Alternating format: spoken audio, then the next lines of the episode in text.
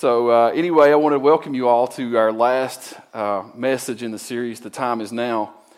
And uh, it's a new year. It's, it's a time of new beginnings, of starting over, writing a new chapter in, in your life, and coming up with some big goals. You know, this time of year is notorious for making New Year's resolutions. And it's, it's great to have goals, it's great to have ambitions. It's great to have things in our lives that we want to do or simply just do better. But there's a big difference between wanting to do something and actually doing it. There's a big difference between starting something and seeing it through. According to Forbes, approximately 45% of all people make New Year's resolutions. So about half of us will make or have made New Year's resolutions. But only 8% actually achieve their goals. So a fraction of the people actually follow through and achieve their goals. What's more interesting to me is the average time that it takes for someone to give up on their goals is 40 days. Only 40 days. Uh, last year, I wanted to, this was my goal, I wanted to read the Bible all the way through in one year. So, to make it easier on myself, I like doing that. I like making things easy for me. I downloaded this mobile app where I could start a reading plan and it would take me through the entire Bible in exactly one year. And I checked my phone the other day, and the last time that I logged a, a reading plan was April 20th, 2015. So uh, you all are looking at me like I'm the only one that does this. Yeah, I'm pretty sure I'm not the only person that this has happened to.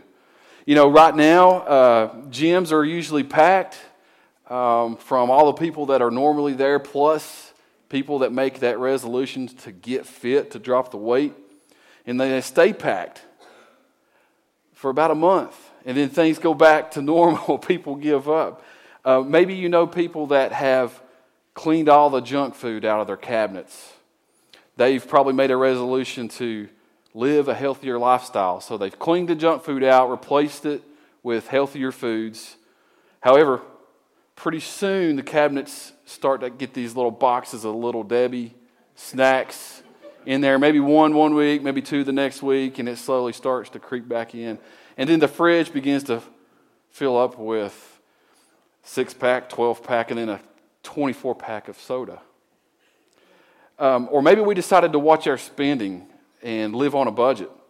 We, we start off pretty good until a new version of the iPhone is released. Or, ladies, maybe men too, I don't know. Your favorite store has that once in a lifetime sale that just lasts one day.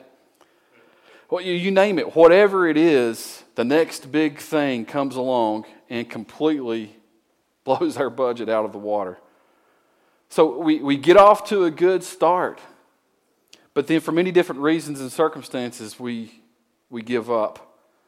Today, I want to look at how we can start strong and stay committed. Last time we talked, we looked at the Old Testament book of Haggai, and that's where we'll pick up again today. So turn in your Bibles to the Old Testament book of Haggai. The verses will be on the screen as well. And remember, Haggai was a prophet sent by God to give the people of Israel a performance evaluation. Haggai told the people that God was displeased with them because they had their priorities mixed up.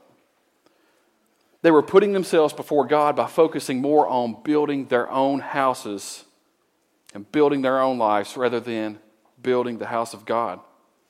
So God caused a drought, and this drought would affect their harvest. And remember, God withheld blessings from the people. And God wanted the people to simply get back to work. He wanted them to get back to work.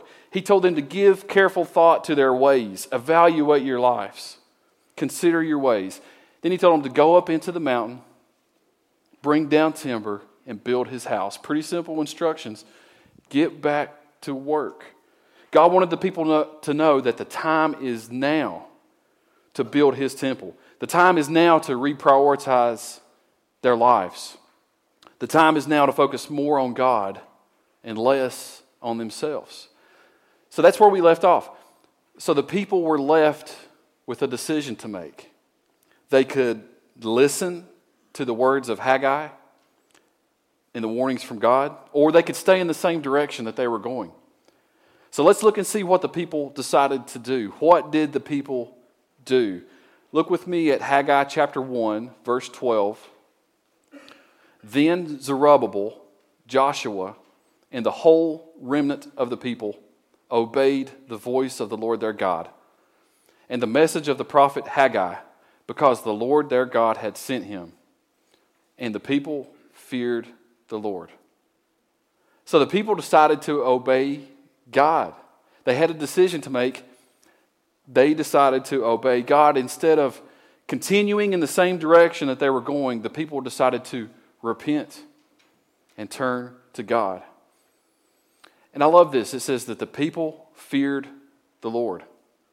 You know, that really is the beginning of obedience and wisdom, a, a proper understanding of, of who God is in his, in his sovereignty and in His power. And when He's instructing the people to do something, a proper reverence and a fear of God is good. So we see that they got started off right. They got their act together. They fear the Lord, which that fear results in obedience. And what happened when they began to realign their priorities and focus on God? What were the, what were the results of obeying God? Well, let's look and see at verses 13 and 14. Then Haggai, the Lord's messenger, gave this message of the Lord to the people I am with you, declares the Lord. So the Lord stirred up the spirit of Zerubbabel, and the spirit of Joshua, and the spirit of the whole remnant of the people they came and began to work on the house of the Lord Almighty, their God. So you see, once the people turned from their ways, once they realigned their priorities and said, God, here I am, I'm, I'm ready to focus on you, I'm ready to do what you want. When they did that, some pretty amazing things happened. First, it says, I am with you. So the first thing that happens is God grants them his presence. God granted them his presence. When the people put God in his proper place in their lives, he honored their choice by providing them with his presence. Now, please understand this. If you're a child of God, God is always with you. But when you are walking with him, when you're being obedient, not only is God with you, but God is for you. You see, that's the difference. So not only did, did God grant them his presence, but God's Spirit moved. God's Spirit moved. So when we're obedient to the Lord, not only is He with us, He's for us, and then the Spirit begins to work, not, not just in our lives, not just in one person, but I want you to notice it worked in all the people. All the people. The tide had turned completely and the people began working instead of for themselves, they began working for the Lord. And the people began working together in unity and, and in harmony with one another. And the Spirit was moving in everybody. They got off to a great start. Just like a lot of people, just like a lot of, of us, they started strong but then, well, let's look and see in chapter 2, verse 1. They started strong, but then on the 21st day of the seventh month, the word of the Lord came through the prophet Haggai Speak to, to Zerubbabel, Joshua, and to the remnant of the people. Ask them, Who of you is left who saw this house in its former glory? How does it look to you now? Does it not seem to you like nothing? So the people got off to a good start, and then I want you to notice they got discouraged. They got discouraged. And because of the date, because of the dating, the verbiage used in this text, we know that it's only a few weeks after they started the work. only a few weeks after changing their ways, only a few weeks after focusing their lives upon God, some discouragement begins to creep in. Can you relate to that? Can anybody relate to that this morning? Why did they get discouraged? Well, at the beginning of verse 1, we get a specific date. It says the 21st day of the seventh month. And that was a day of a big festival. It was called the Festival of Booths. And this was a festival where the people would, would bring in the year's harvest and they would have a big celebration. But remember, the people didn't have a harvest. They didn't have a harvest to bring in. So they really didn't have a reason to celebrate. You remember from last time we talked, God caused a drought on the harvest, on the labor of the hands of the people, because they had neglected Him for so long. So this was a time to be happy. This was a time to celebrate, to bring in the big harvest. But they didn't have one. Instead, they focused on what they didn't have. They focused on what they didn't have. They got discouraged. You know, we can get discouraged too when we when we focus on what we don't have rather than be thankful for what God has given to us. You know, it can bring you down. It can really drag you down when you focus on what you don't have. So, not only were they discouraged about not being able to participate in this big festival that they're, they've participated in year after year after year, but then they began to compare. The people began to compare the people began to think about the good old days. Verse 3 asks, Who of you is left that saw this house in its former glory? How does it look to you now? Like nothing? So there's, there's some questions there. And so the people that were there that were at least 70 years of age or older, they, they would have been old enough to have seen the previous temple before it was uh, destroyed. They would have had remembered the old temple. They would have remembered how great and how magnificent and how splendid it was. now, after a month of hard work, they began to notice that their progress on the new temple was minimal. And they started to compare. As they compared, they got discouraged. And, and they were thinking things like, I remember how things used to be. And what's the, what's the point of even continuing on to work if it'll never be as good as it once was? So they were at a pivotal moment. The people were at a pivotal moment. And they began to wonder if they were even doing the right things. At this point, the people needed some encouragement. They needed a pep talk. So God steps in and God provides encouragement right when they need it.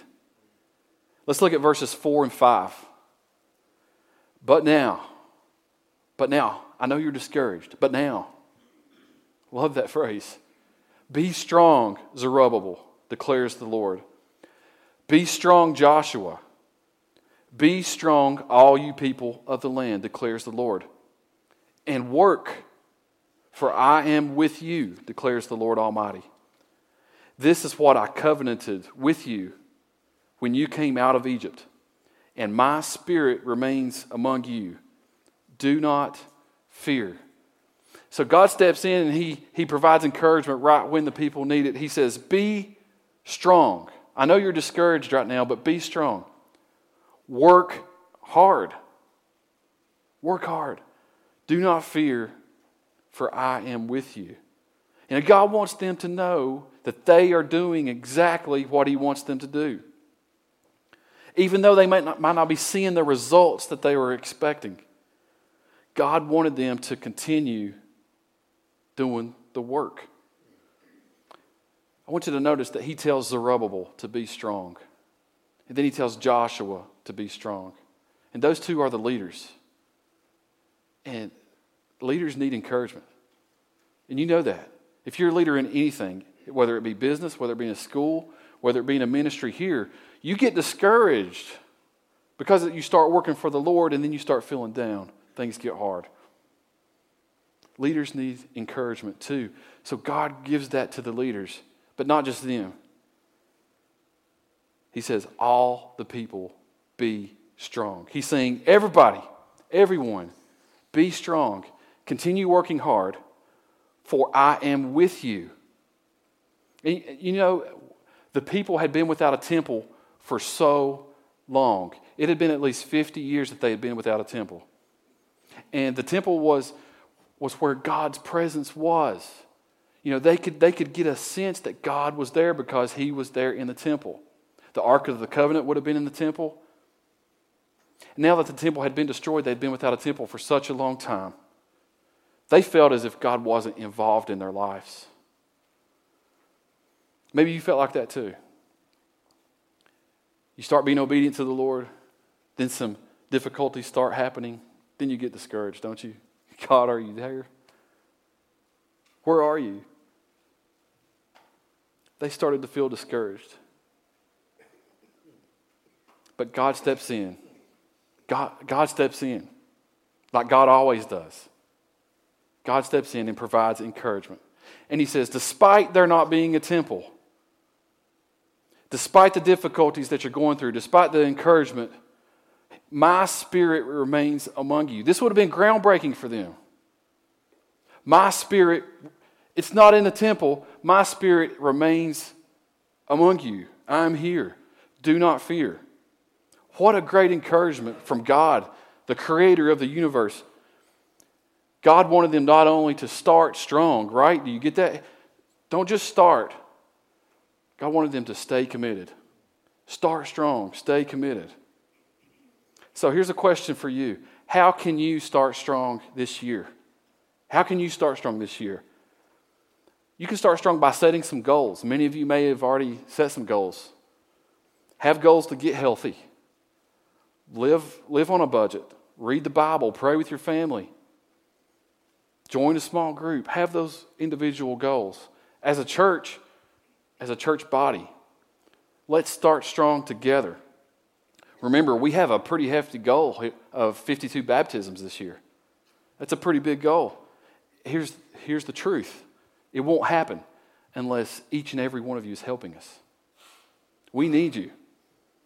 Also, next week, we're starting this campaign called The Story.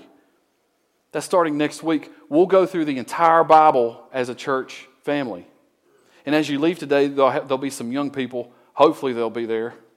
They were there last service. They don't know if they took off, but they, they'll be handing out cards, invite cards, and many of you may have already gotten them in the mail. What we want you to do is take one of those cards and give it to just one person this week. Will you do that? Will you help us start strong? And next week, you can start strong by joining us as we go through the Word of God. You know, we firmly believe that the Word of God can and will change lives. And we believe that the Bible is so important that next week we are giving everybody that comes through those doors a copy of the Story Bible for free. Everyone. As a church, we want to start strong. So here's another question How can you stay committed? How can you stay committed to your personal goals? How can you stay committed to what we're doing here as a church? Here are, here are a couple ideas. By not getting discouraged and by avoiding comparison. We'll take it straight from the text. How's that? By not getting discouraged and by avoiding comparison. Just like the people of Israel got discouraged after about a month. You see, not, not much has changed, has it? In thousands of years, the, the Forbes estimate I gave you was around 40 days average. That's this time. Not much has changed. Just like the people of Israel got discouraged, we can get discouraged too. And it doesn't take long for discouragement to start creeping in. And maybe things aren't going the way we expected. Or maybe it's harder than what we thought. You know, you get into something, you think it's one way, but then it's, it's not. It's a little bit harder. Don't get discouraged when things don't go right. Or maybe, maybe you've been knocked down. Maybe you've been knocked down many times. You know, some of my favorite movies are the Rocky movies. I love those movies. I went and saw Creed the other day, Thad and I went, and Brian. And uh, You know, after that, I, I went straight home and worked out, started running. You know, I, I did that as a child too with the Star Wars movies. I dressed up, you know, still, still doing that. But uh, these Rocky movies are full of great quotes. And here's a great one. I love it. Rocky says this It ain't about how hard you can hit, it's about how hard you can get hit and keep moving forward. That's so true. So don't get discouraged. When things get tough, keep moving forward. When you get knocked down, hey, get back up and press on. You know, we can get discouraged by comparing too. We start thinking about what once was. And, and I want to talk to you this morning. I know a lot of us can, can get uh, that in our minds what, what used to be, the good old days. And we start comparing with what once was with what we have now.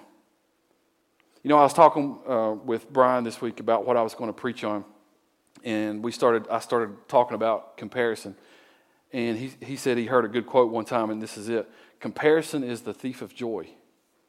I think that's so true. You know, when you start down the road of comparison, your eyes begin to be clouded, and you fail to see how much God has actually blessed you and you fail to see how much God is actually working in your life right at that moment when you start comparing. So we can stay committed by not getting discouraged and by avoiding comparison. So, why should we stay committed? Why? Let's look at what God promises the people of Israel. Let's look at verses 6 through 9. It says this This is what the Lord Almighty says In a little while, I will once more shake the heavens and the earth, the sea and the dry land. I will shake all nations, and what is desired by all nations will come. And I will fill this house with glory, says the Lord Almighty. The silver is mine, and the gold is mine, declares the Lord Almighty. The glory of this present house will be greater than the glory of the former house, says the Lord Almighty. And in this place, I will grant peace, declares the Lord Almighty. So you see, there's some phrases in there that are repeated. I don't know if you picked up on that. But I will is in there a lot. And that's God speaking. So that's a promise. That's a promise that the people can count on.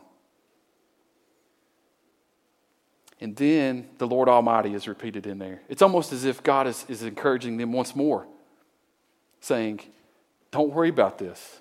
I, this is on me. I've got this. And who am I? Oh, I am almighty. That's who I am. God tells them to stay strong, start strong, excuse me, stay committed because the best days are ahead. The best days are ahead, is what he tells them. Rather than focusing on what used to be. I know that we can get like that. We can focus on what used to be. God told the people he was planning to do something bigger, something greater. God wanted them to start strong and stay committed because he had greater things in store for them in the future. He said, The silver is mine. He said, The gold is mine. God is saying, I have all the resources that you need. Trust me.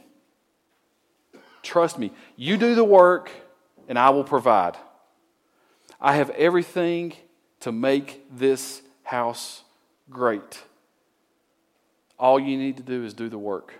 So remember, they were caught up comparing. They were saying, This, this house is not as good as the last one. God's saying, Trust me. I have all the resources. Continue working, do the work.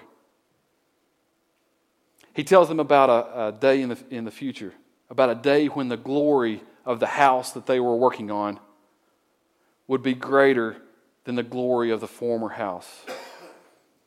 You know, this temple that seemed so average to them by comparison, this temple that just seemed like it wasn't as good as the last temple, would be greater than Solomon's magnificent temple.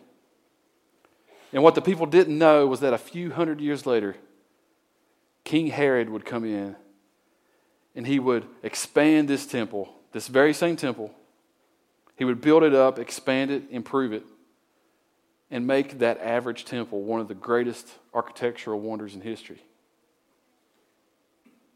Not only that, but in the verse we read, God said, The desired of all nations will come. I wonder what the desired of all nations is. And will fill this house with glory, and in this place I will grant peace. So if the people only knew what God had in store, you know, after the birth of Jesus, Mary and Joseph took him somewhere to the temple. The same temple that the people were complaining about. The same temple that the people said was average. Mary and Joseph took him there. They took him to a priest named Simeon. And when Simeon held Jesus, this is what he said in Luke chapter 2 For my eyes have seen your salvation, which you have prepared in the sight of all nations, a light for revelation to the Gentiles. And listen, the glory of your people Israel. So, indeed, the glory of this house, the present house, would be greater than the glory of the former house because of Jesus. Jesus would enter that house. That's amazing to me. So, listen, we need to be faithful. We need to trust God. He knows exactly what He's doing. He has plans. He has plans that are far beyond our ability to comprehend. You know, I know many of us like to think about the good old days, about the glory days, about what once was. But listen to me, we're about finished. I believe as a church that our best days are ahead. I truly believe that. Let's start looking forward to what God can and will do right here. Right here. You know, rather than wonder if God is going to show up, expect God to move.